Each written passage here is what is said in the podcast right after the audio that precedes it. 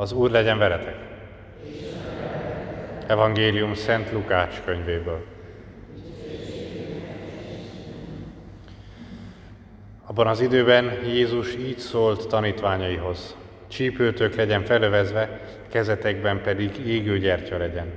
Hasonlítsatok az olyan emberekhez, akik urukra várnak, hogy mihelyt megérkezik a menyegzőről és zörget, rögtön ajtót nyissanak neki. Boldogok azok a szolgák, akiket uruk megérkezésekor ébren talál. Bizony mondom nektek, felövezi magát, asztalhoz ülteti őket, körüljár és felszolgál nekik. És ha a második vagy a harmadik őrváltáskor érkezve is így találja őket, boldogok azok a szolgák. Ezek az evangélium igéi.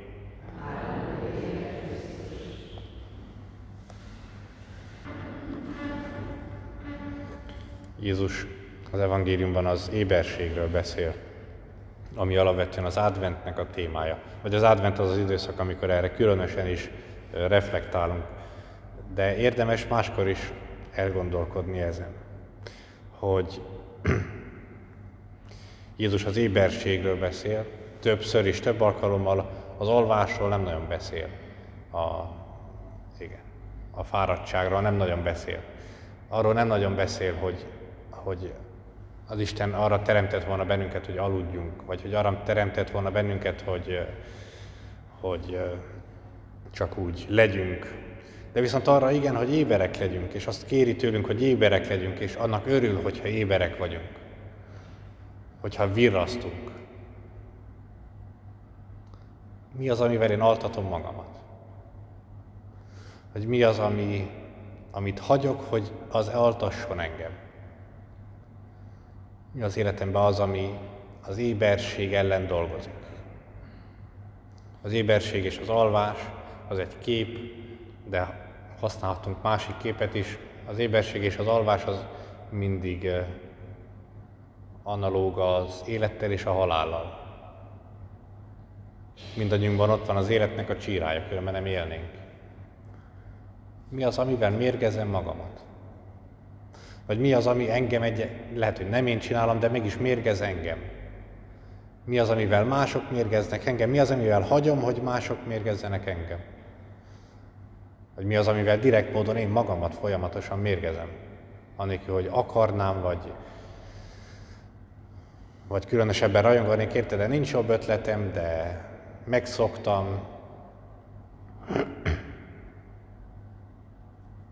Szent Pál a Szent Leckében a rómaiakhoz ír, és arról ír, hogy eh, a bűnnek és a kegyelemnek a játéka.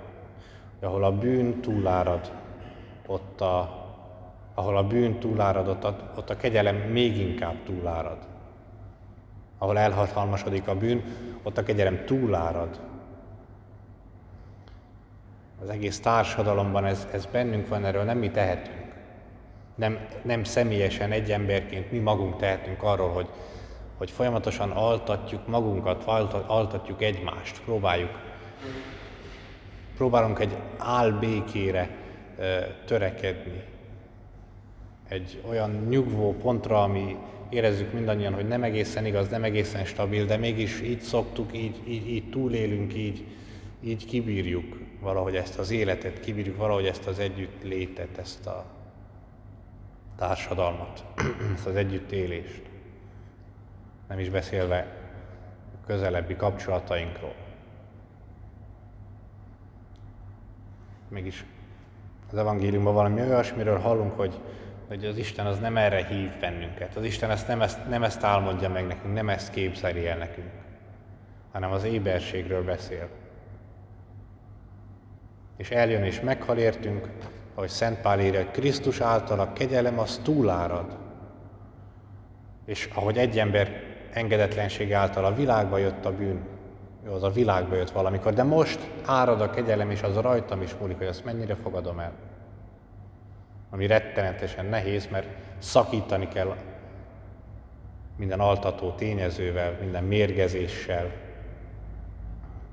ami pedig esetleg társadalmi konvenció is, és és azzal nehéz szakítani, vagy a múltunkkal nehéz szakítani, de kit érdekel a múlt?